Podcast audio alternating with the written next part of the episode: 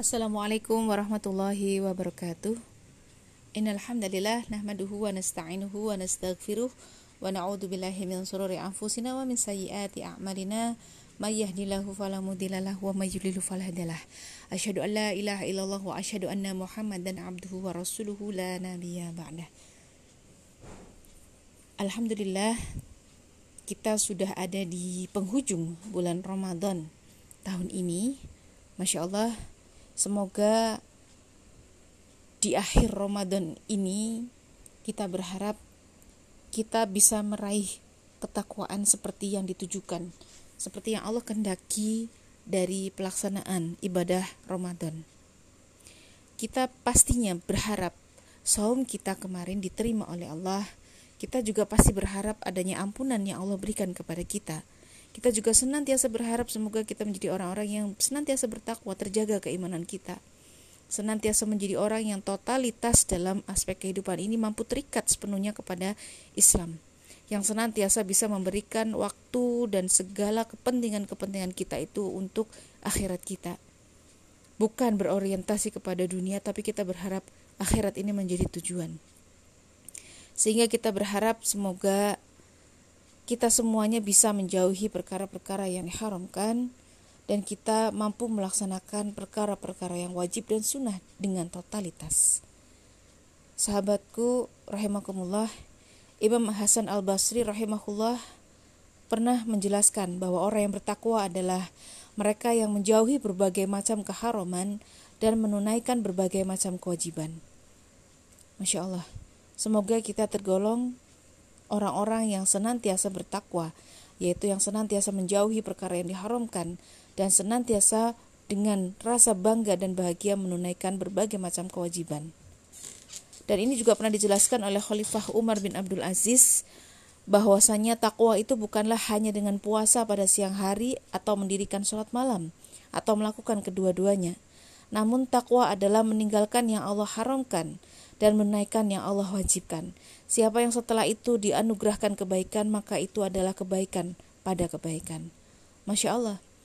Sehingga kita dapati memang generasi sahabat dan generasi setelahnya adalah orang-orang pilihan. Bisa dikatakan orang-orang yang senantiasa terjaga dan generasi terbaik yang memang saat itu menjadi generasi yang hidup pada masa generasi awal umat Islam. Ramadan pada masa dulu ya digunakan oleh para sahabat tidak hanya sekedar memperbaiki diri dengan membaca Quran sebanyak-banyaknya atau sholat taraweh kemudian banyak sedekah bahkan pada masa sahabat dulu pada masa zaman Rasulullah saja kita dapati bahwa bulan-bulan Ramadan senantiasa dijadikan sebagai momentum Rasul untuk berperang jihad visabilillah melawan musuh-musuh Allah yang senantiasa mereka itu juga memerangi Islam dan menjadi penghalang tersebar luasnya Islam ke seluruh penjuru dunia. Jika tidak ada jihad visabilillah yang dilakukan oleh Rasul dan juga para sahabat, saya yakin Islam tidak akan sampai kepada kita hari ini. Dan inilah yang kemudian seperti halnya perang Badar yang terjadi pada masa Rasulullah, dipimpin langsung oleh Rasulullah pun langsung berhadapan head to head dengan orang kafir Quraisy pada saat itu. Dan peperangan demi peperangan yang lain pun juga tidak sedikit jumlahnya yang terjadi pada bulan Ramadan. Bahkan generasi awal pada masa itu dengan bahagia dan bangganya mereka bisa melakukan ibadah jihad visabilillah. Kematian itu dekat dan mereka itu bangga menjemput kematian karena bersama dengan dakwah Islam. Masya Allah. Betapa orang hari ini justru berbeda. Seringkali dari kita kebanyakan takut akan kematian, takut meninggalkan harta-harta kita, takut meninggalkan keluarga kita, takut dengan amal kita yang belum seberapa, takut dengan kebahagiaan dunia yang semuanya serba terputus akhirnya. Sementara orientasi hidup takutnya dengan dunia seperti ini akhirnya membuat dia akhirnya takut pada kematian. Ya inilah wahan cinta dunia dan takut mati. Nauzubillah ini adalah penyakit yang diderita umat Islam yang bisa menghalangi umat Islam justru dari dari surga. Kita berharap semoga kita bisa meninggalkan penyakit cinta dunia dan takut mati ini penyakit wahan ini Jangan sampai ini diderita oleh kita umat Islam lalu menjadikan kita akhirnya menjadi orang-orang yang jauh dari ketakwaan itu sendiri. Dan memang ketika kita bicara bagaimana seharusnya menjadi generasi terbaik, bagaimana umat Islam hari ini e, dihadapkan dengan banyak sekali problematika. Seperti yang terjadi akhir-akhir ini, ya beberapa hari kemarin Al-Aqsa diserang oleh Israel. Kita bisa berbuat apa? Kita di sini mungkin hanya bisa ngeposting, repost dari beragam macam video-video dan juga tulisan-tulisan yang bisa memberikan sudut pandang yang benar berkaitan dengan masalah di Palestina. Akan tetapi kita tidak bisa berbuat banyak dengan membantu saudara-saudara kita di sana. Itu baru Palestina, belum saudara-saudara kita yang lainnya. Subhanallah. Betapa lemahnya diri kita hari ini. Kondisi umat Islam yang ada hari ini dengan segala kelemahannya telah menjadikan diri kita pun akhirnya seakan-akan tidak mampu menjadi penolong untuk saudara kita sendiri. Mudah sekali kita dipecah belah. Lihat bagaimana umat Islam pun saling merasa benar sendiri. Ya.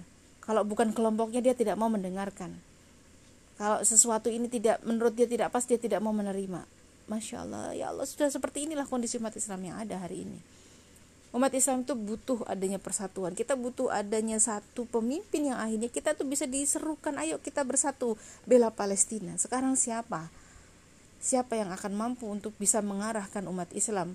Ada dalam satu komando kemudian kita bisa memberikan balasan setimpal dan juga bisa melindungi Eh, saudara-saudara kita dari perlakuan orang-orang yang dolim seperti itu. Betapa hari ini nyawa satu orang muslim pun tidak ada harganya. Padahal dalam hadis disebutkan bahwa nyawa satu orang muslim itu lebih berharga daripada dunia dan juga isinya. Subhanallah. Betapa Islam memuliakan nyawanya manusia. Tapi hari ini kita bisa saksikan betapa banyak sekali penderitaan yang dihadapi oleh umat Islam dan kita berharap semoga kondisi ini cepat berlalu. Kita yakin menjelang hari akhir, menjelang kiamat pun pasti kondisi umat Islam tidaklah seperti ini terus.